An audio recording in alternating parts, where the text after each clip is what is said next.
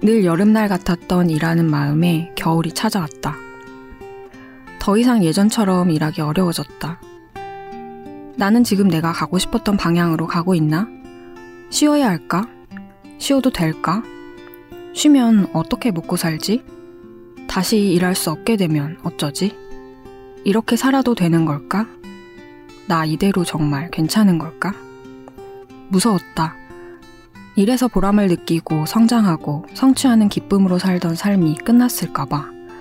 내가 사랑하고 스스로 자랑스러웠던 모습을 영영 되찾지 못할까봐. 잠시 멈추어 일의 안부를, 나의 안부를 묻기로 했다. 일하는 사람들에게도 방학이 필요하지 않을까? 더 건강하게, 더 즐겁게 일하기 위해. 책, 우리는 아직 무엇이든 될 수 있다 중 한 대목을 읽어드렸습니다. 여러분에게도 나의 온 열정을 바쳤던 어떤 일이 있나요? 너무나 그 일을 사랑하고 좋아한 나머지 나보다 일이 우선이 되어버리기도 하고 짜릿한 성취감과 성장하는 기쁨을 위해서라면 여기에 내 몸과 마음을 마구 써도 좋다고 나의 한계치를 넘어 달려본 적도 있으신가요? 그런데 어쩐 일인지 달려도 달려도 모자란 느낌이 들고 불안한 건 왜일까요? 더 잘하고 싶은데 아무래도 지금의 나는 부족하다고.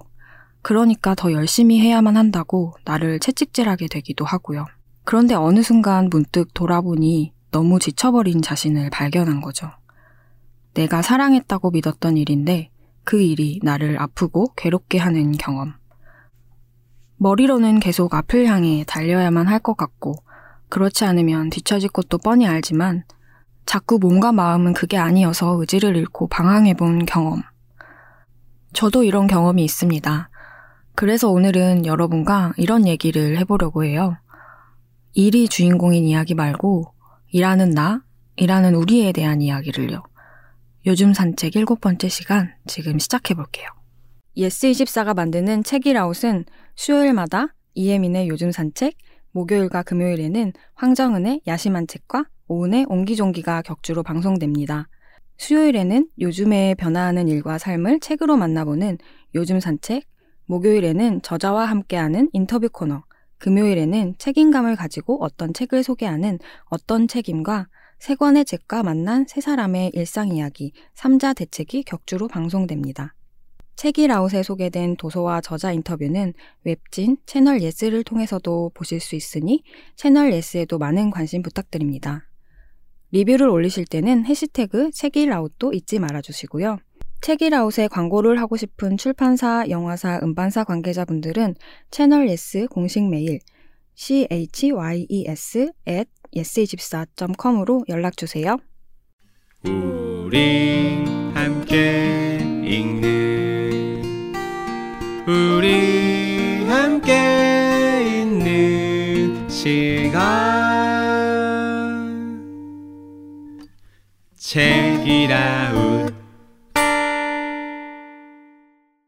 안녕하세요. 변화하는 요즘 시대의 일과 삶에 관해 이야기하는 요즘 산책. 저는 혜민입니다. 지난 한 주도 잘 지내셨나요? 저는 사실 요즘 좀 정신없는 시간을 보내고 있는 것 같아요. 물론 다 제가 벌인 일이긴 합니다만, 이런 시간을 보내면서 부쩍 입에 달고 산 말이 있었습니다.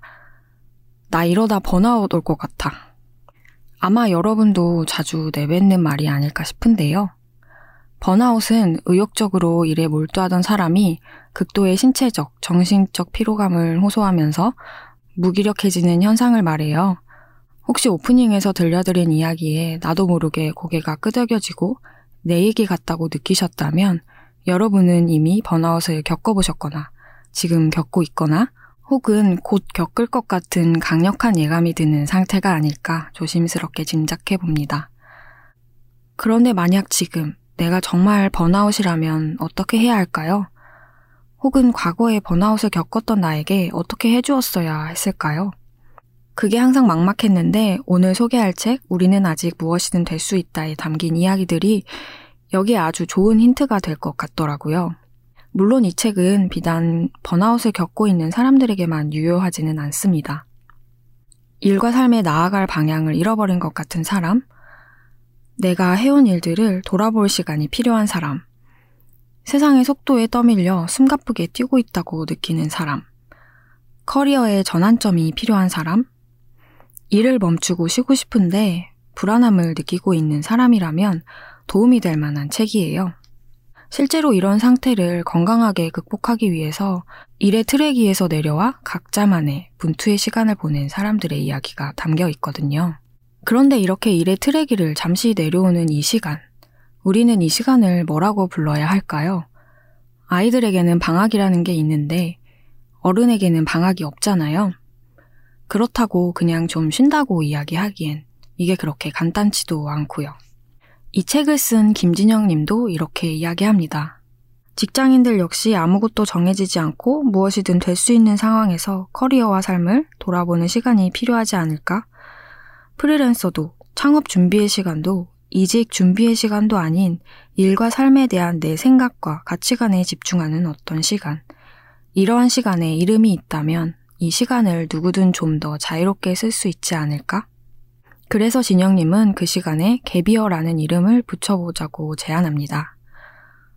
원래 개비어는 주로 미국이나 유럽에서 대학교 입학 혹은 취업을 앞둔 고등학생이나 대학생들이 바로 학교를 가거나 직업을 갖기 전에 자원봉사나 배낭여행 등을 경험하면서 앞으로 나의 인생을 어떤 일을 하며 살아갈지 모색해보는 시간을 이야기하는데요.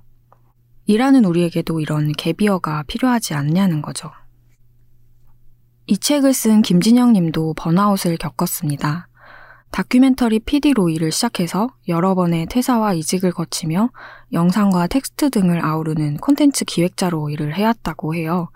꿈꾸었던 일이었고 세상에서 일이 주는 자극과 보람과 성취가 가장 좋았다고 합니다. 이직 면접에서 번아웃이 면 어떤 식으로 해소하나요? 같은 질문을 받고도 저는 한 번도 번아웃을 겪어본 일이 없어요. 일을 너무 좋아해서 아무리 달려도 지치지 않는 게 제 장점입니다. 라고 당당하게 말했다던 저자는 일을 한 지 10년 차에 번아웃을 직격탄으로 맞게 됩니다. 예전처럼 동료들과의 회의가 신나지 않았고 새로운 클라이언트와의 미팅이 설레지도 않게 됐다고 해요. 한 번은 중요한 미팅을 가기 위해 이동하던 택시 안에서 불현듯 시작된 울음이 멈추지 않아 결국 차를 돌려야 하는 상황도 있었죠. 그 당시 기분에 대해 진영님은 이렇게 말해요. 늘 한여름 땡볕 같던 이라는 마음의 계절에 찬바람이 불고 겨울이 왔다. 처음엔 당혹스러웠다. 왜 더 이상 불꽃이 일지 않지? 이라는 마음이 차가울 수 있다니. 그래도 뭔가 다시 할 수 있을 것 같은 마음과 아무것도 하고 싶지 않은 마음이 왔다 갔다 했다. 늘 활활 타오르던 마음의 불꽃이 꺼진 것이 처절하게 느껴져 무서웠다. 이참에 그냥 쉬면 되지 않나 싶다가도 무엇보다 일하는 마음의 불꽃이 꺼졌다는 그 사실 자체가 나를 더욱 주저앉혔다. 내 인생에서 나의 믿을 구석은 오직 내 마음의 불꽃뿐이었는데 대체 내게 왜 이런 일이 일어난 걸까? 그리고 진영님은 이 질문에 답하기 위해 달리던 트랙에서 내려오기로 결정합니다. 완주도 휴식도 아닌 중도 이탈로 끝나버릴 수도 있다는 생각에 괴로웠고 이대로 커리어가 끝나게 될까봐 두려웠지만 트랙 위를 내려와 자신을 재정비하는 시간을 갖기로 한 거죠. 그 시간 동안 진영님은 심리 상담을 받기도 하고 자신처럼 혹은 자신과 다른 이유와 방식으로 개비어를 보내고 있는 사람들을 만나기도 합니다. 이 책에는 누군가가 봤을 때 무의미해 보일 수도 있고 멈춰서 있는 시간처럼 보일 수도 있는 개비어의 시간을 가져본 적 있는 사람들과 나눈 인터뷰가 담겨 있습니다. 책에는 7명의 인터뷰가 실려 있지만 이 책을 쓰면서 진영님은 수십 명의 개비어를 들여다보고 기록했다고 하는데요. 진영님도 그 시간을 함께 통과하면서 도저히 찾을 수 없을 것 같던 질문들에 자신만의 답을 찾아나간 과정들이 기록되어 있습니다. 그 질문은 이런 것들이에요. 생산하지 않고도 살 수 있을까? 꼭 한계를 넘어설 때까지 달려야 하는 걸까? 일과 삶이 분리될 수 있을까? 나는 지금 내가 가고 싶었던 방향으로 가고 있는 걸까? 나는 어떤 환경에서 잘 자라는가? 일을 잘한다는 건 무엇일까? 이 책은 구성도 좀 특이한데요. 아마도 다큐멘터리스트인 저자의 의도인 것 같아요. 마치 책이 하나의 다큐멘터리 각본처럼 구성되어 있습니다. 씬이라고 이름 붙인 총 6개의 꼭지 속에는 인터뷰가 담겨 있고요. 중간중간 인서트 컷이라는 이름으로 그 즈음 진영님이 고민하고 있던 일에 대한 생각들이 짧은 에세이로 삽입되어 있습니다. 인터뷰 페이지에도 각주가 굉장히 많이 달려 있는데요. 이 각주들은 일반적으로 정보를 위한 그런 각주가 아니라 인터뷰의 말을 통해 돌아본 저자 자신에 대한 이야기가 빼곡히 적혀 있어요. 오늘은 그 이야기 중에서 제가 특히나 와닿았던 몇 장면들을 소개해 볼까 합니다. 이 책의 첫 번째 파트에는 생산하지 않고도 살 수 있을까라는 제목으로 무언가를 끊임없이 만들어 온 창작자로서 경험한 개비어에 대한 이야기가 나옵니다. 저자인 진영님과 인터뷰로 등장한 드라마 프로듀서 다솜님 모두 콘텐츠를 만들고 기획하는 일을 좋아하고 잘하고 싶어 하는 사람들이었는데요. 일과 삶을 분리하지 않고 자신을 갈아 넣는 콘텐츠 기획자의 삶이 저도 무척 익숙하고 공감이 가서 밑줄을 쫙쫙 치며 읽었습니다. 다솜님은 드라마 PD라는 오랫동안 꿈꿔왔고 좋아해온 일을 하고 있었지만 당시의 자신을 정작 나 스스로는 내 삶에서 소외된 것 같았다 라고 표현합니다.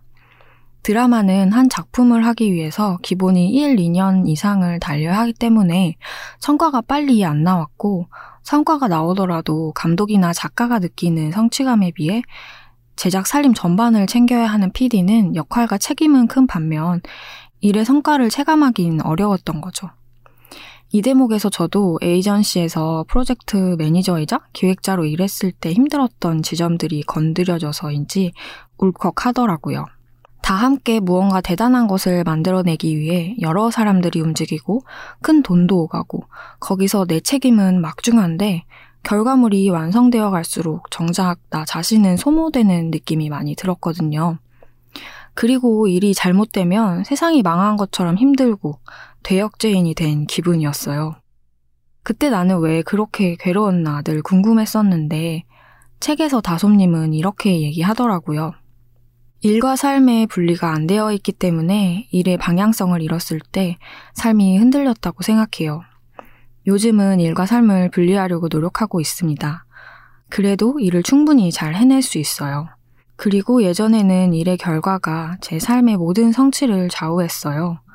요즘은 작은 일에도 스스로 성취감을 느낄 수 있도록 일의 단위를 잘게 쪼개서 처리하고 내가 권한을 가진 일의 범위 안에서만 스스로를 평가해요. 다솜님이 이렇게 자신을 돌아볼 수 있었던 건 1년 반의 gap year 덕분이었습니다. next step을 정해두지 않고 회사를 그만둔 뒤 아무것도 생산하지 않는 시간을 보냈다고 해요. 어떻게 쉬는지도 몰라서 3박 4일 동안 쉼을 위한 캠프를 참가하는 등 쉬는 방법을 돈을 주고 배우기도 했대요. 처음으로 아무것도 안 하며 지내보면서 점차 아무것도 하지 않는 시간을 가질 수 있게 됐고 무언가를 볼 때 reference로 보게 되는 습관을 멈추면서 쉼의 감각을 익혔다고 해요. 진영님 또한 일과 쉼의 흐릿한 경계에서 쉰다고 착각하며 일해왔고 진짜 쉰 적은 없었다 보니 gap year를 가지면서도 쉼의 감각을 익히는 게 쉽지 않은 것 마찬가지였다고 해요.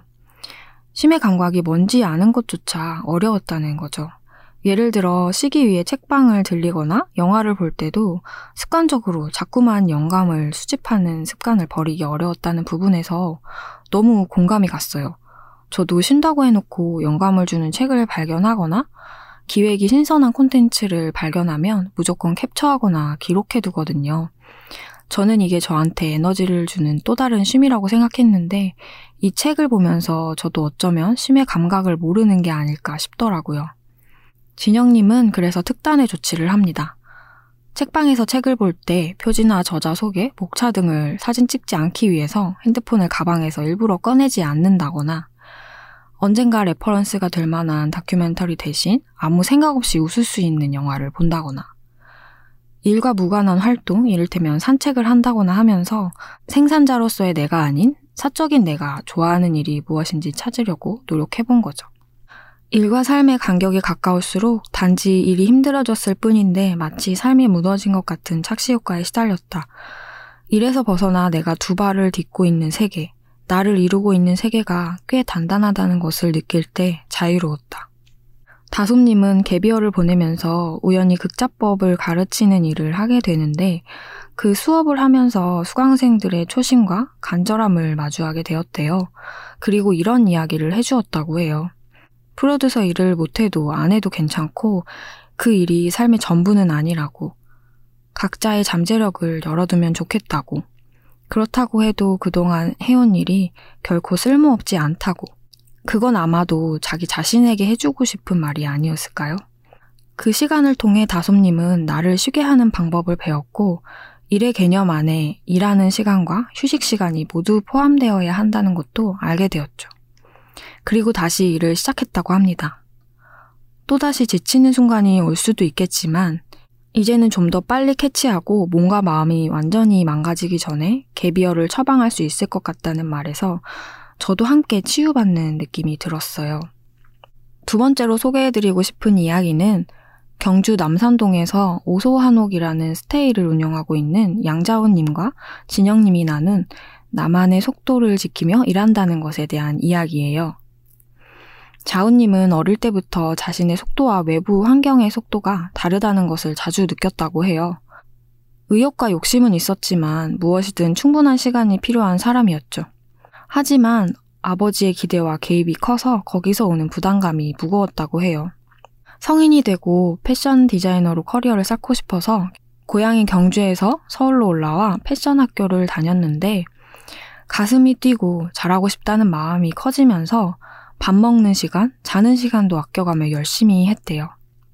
내가 다른 사람들보다 조금 느리다는 것을 알면서도 주변의 인정과 기대를 받으면서 여기서만큼은 다른 사람들의 속도를 따라잡고 싶었고 자꾸 무리를 하게 되고 과속을 하게 됐대요. 저는 이런 자원님의 이야기를 보면서 모든 게 좀 느렸던 어린 시절의 제 모습이 또 떠오르더라고요. 저도 그런 저의 단점을 극복하려고 부단히 노력을 하는 아이였거든요. 그리고 주변의 칭찬을 받는 분야는 더 잘하고 싶어서 밤을 새서 더 열심히 했었고요. 성인이 되어서 일을 할 때도 아마 그런 마음이 자꾸 작동해온 것 같다는 생각이 들더라고요. 이런 마음에 대해서 진영님은 향상심이라는 단어로 표현합니다. 잘하고 싶은 마음, 더 나아지고 싶은 마음, 향상심은 일에 좋은 동력이다. 하지만 향상심의 본질이 어디에서 시작되었는지 찬찬히 들여다볼 필요가 있다. 왜 잘하고 싶은가? 잘하고 싶은 기준은 무엇인가? 왜 더 나아지고 싶은가? 정말로 잘해야 하는 일인가? 우리는 종종 잘의 기준, 잘의 시작점을 혼동한다. 웰과 굿의 그 미세한 간극 사이에서 잘못된 방향으로 힘주어 뛰고 있지 않은가? 진영님은 향상심이 나를 집어삼키지 않게 하기 위해서는 내 삶의 속도를 알고 이를 지켜내는 일이 그 자체로도 충분히 의미가 있다는 걸 계속 상기시키는 노력을 해야 한다고 이야기해요. 자은님도 자신의 속도를 무시하고 무리를 한 결과 건강에 적신호가 켜졌고 그때서야 좋아하는 일을 잘 해내면서도 나만의 적정 속도를 찾는 방법과 그 속도를 지키는 방법에 대해 생각하게 됐다고 하고요. 그리고 이제는 고향으로 내려와 스테이 공간을 열고 그곳을 방문하는 사람들에게 갭 모먼트를 만들어주는 일을 하고 있어요. 나에게 맞지 않는 속도로 달리는 것이 무엇인지, 과속하면 어떻게 되는지 경험해 봤기 때문에 심을 위한 공간이 스테이의 컨셉이 되었다고 해요. 내가 원하지 않는 외부의 비트가 들어와서 내 속도가 헷갈릴 때 자신의 리듬을 회복하고 갈 수 있는 공간을 만들고 싶다는 자운님은 한때는 패션 디자이너로 성공하고 싶었지만 지금은 오시는 손님들에게 가장 잘 어울리는 쉼의 옷을 입혀드린다는 마음으로 일을 하고 있다고 했어요. 그런 자운님에게 진영님이 그렇게 애쓰다 보면 또 언젠가 내 삶의 속도와 어긋나지는 않겠느냐고 물었더니 이렇게 대답합니다. 미친 듯이 달리던 서울에서 너덜너덜해져서 내려온 저를 회복시켜준 남산의 고요함과 제가 쌓고 있는 이 스테이의 공기와 손님들이 쉼을 느끼는 순간이 딱 맞았을 때의 느낌이 있어요. 그게 제가 속도 조절을 할 수 있게 하는 원동력이자 기준인 것 같아요. 이 문장을 읽으면서 어쩌면 이 일을 하는 지금 이 시간들이 아마도 자은님에게는 개비어의 시간일 수도 있겠다 싶었어요. 그리고 조만간 저도 오소 한옥에 가서 갭 모먼트를 저에게 선물하고 싶다는 생각도 들었고요. 이 에피소드 앞에는 꼭 한계를 넘어설 때까지 달려야 하는 걸까? 라는 질문에 대해 고민했던 진영님의 글이 담겨 있어요. 일의 청춘기에는 한계치를 넘어서며 끝까지 달리던 경험을 자주 했고, 한계치가 갱신되는 순간 내가 성장하고 있다는 것을 온몸으로 느끼며 일을 계속 해왔다고 해요. 하지만 어느 순간 평생 그렇게 일할 수 없다고 뭔가 마음은 계속 경고 메시지를 보냈고, 한계치를 향해 질주하던 쾌감은 불안과 두려움으로 바뀌었죠. 가장 힘들었던 건 자신의 한계를 인정하고 받아들이는 일이었대요.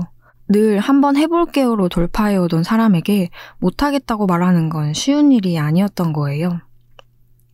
하지만 이 책을 쓰며 만난 사람들도 모두 끝까지 달려봤기 때문에 한계에 부딪혔다는 걸 깨달았고, 일에 있어서 내 한계를 아는 일이 역량을 키우는 것만큼이나 중요하고 값진 일이라는 것도 알게 되었죠. 그래서 이제는 더 건강하고 즐겁게 일하기 위해 자신의 한계 바로 앞에 세이프 존을 만들어 보기로 다짐합니다. 무리해서 한번 해볼게요 라고 하기 전에 이런 일정, 이런 금액으로 조정할 수 있을까요? 이런 부분을 함께 진행해 주시면 여기까진 해볼 수 있을 것 같아요. 같은 말을 하는 걸 두려워하지 않기로 한 거죠. 이건 일을 피하는 것이 아니라 내가 연소되는 것을 피하는 일이니까요. 이 책을 읽으면서 돌아봤더니 저에게도 개비어가 있었더라고요. 요즘 산책 첫 편에서도 소개해드렸듯이 저는 2016년에 퇴사를 하고 제 짝꿍과 함께 결혼식 대신 산티아고 순례길을 함께 걷는 결혼 행진 여행을 다녀왔었는데요. 저희는 각자 다른 회사에서 기획자와 디자이너로 일을 했는데 좋아서 선택한 일이었지만 한 달에 하루 이틀밖에 쉬지 못하고 밤 12시가 넘어서 퇴근하는 게 일상이었다 보니 점점 지쳐갔었어요. 당시에는 그게 어깨에 좀 당연스러운 분위기였기 때문에 불평의 목소리도 쉽게 내기 힘들었고요. 당시 이제 막 3, 4년 차가 된 경력에 서른을 앞두고 퇴사를 결정한다는 게 쉽지는 않았거든요. 하지만 함께 결혼 행진을 준비하면서 우리 삶에 조금 다른 선택지도 있다는 걸 어렴풋이 느꼈고 이번 한 번쯤은 아무것도 정해놓지 않은 미래를 스스로에게 주고 싶었죠. 결과적으로는 그때 그렇게 트랙에서 내려와 본 게 잘한 선택이었다고 생각해요. 누구나 그렇듯 저도 그전까지는 휩쓸리듯 살아왔었는데 퇴사를 하고 떠난 그 결혼 여행을 계기로 처음으로 스스로 멈춰서서 내가 진짜 원하는 삶의 방향에 대해 고민해 볼 수 있었거든요. 또 방향만 맞는다면 내 속도대로 걸어도 언젠간 목적지에 도착할 수 있다는 진리를 온몸으로 체득한 시간이기도 했고요. 그때 얻은 자기 확신의 경험이 제가 다른 일을 할 때에도 여전히 엄청난 힘이 되어줘요. 저와 제 남편은 그 여행을 다녀온 뒤에도 몇 개월간 바로 취업하지 않았고 백수로 지내면서 그 여행기를 책으로 썼는데요. 그게 저의 첫 책, 세상에서 가장 긴 결혼 행진입니다. 독립출판으로 제가 쓰고 남편이 디자인을 했던 첫 책이라 지금 보면 참 어설펐지만 그때 처음으로 누군가의 눈치도 보지 않고 누구의 요청도 없지만 내가 정말 해보고 싶었던 내 작업물을 만들어봤던 첫 경험이었던 것 같아요. 그 경험 덕분에 저는 지금 제가 살고 싶은 삶의 방향이 무엇인지, 내 속도가 무엇인지 되돌아볼 수 있게 된 것 같고요. 저에겐 그 시간이 어쩌면 진영님이 이야기하는 일과 삶의 영점 조절을 위한 첫 번째 개비어의 시간이 아니었을까 생각해 봅니다. 이 책에는 오늘 소개해드린 이야기 외에도 일의 트랙에서 내려와 개비어를 선택한 사람들의 더 많은 이야기들이 담겨 있으니까요. 꼭 읽어보시길 추천드립니다. 그리고 책의 말미에는 나의 일과 삶의 건강을 돌아보는데 꼭 필요한 질문들이 정리되어 있습니다. 저도 제가 인터뷰어로서 다른 사람들에게 수없이 했던 질문들인데 정작 제 자신은 그 질문들에 어떤 답을 가지고 있었나 싶더라고요. 그래서 저도 오늘부터 그 질문들의 답을 하나하나 적어볼까 합니다. 언젠가 다시 내 일의 방향과 속도를 재조정해야 하는 순간이 오면 그때 그 답들이 아주 든든한 도움이 될 것 같아요. 그리고 그 속도를 다시 줄여야 할 때가 오면 불안해하지 않고 이렇게 말해줄 수 있을 것 같아요. 우리는 아직 무엇이든 될 수 있다. 오늘 요즘 산책은 우리는 아직 무엇이든 될 수 있다를 읽어보면서 쉴 새 없이 달리던 나를 멈추고 재정비하는 시간, 개비어에 대해서 이야기해봤는데요. 지금 이 방송을 듣고 계신 분들 중에 개비어가 필요한 순간을 보내고 계신 분이 있다면, 혹은 먼저 개비어를 선택해본 경험이 있는 분이 있다면 댓글로 여러분의 경험을 나눠주세요. 오늘따라 여러분의 얘기가 더 궁금해지네요. 다음 주에는 상은님과 함께 번아웃의 순간에 우리가 선택할 수 있는 또 다른 선택지들이 담긴 책과 콘텐츠를 좀 더 소개해 볼게요.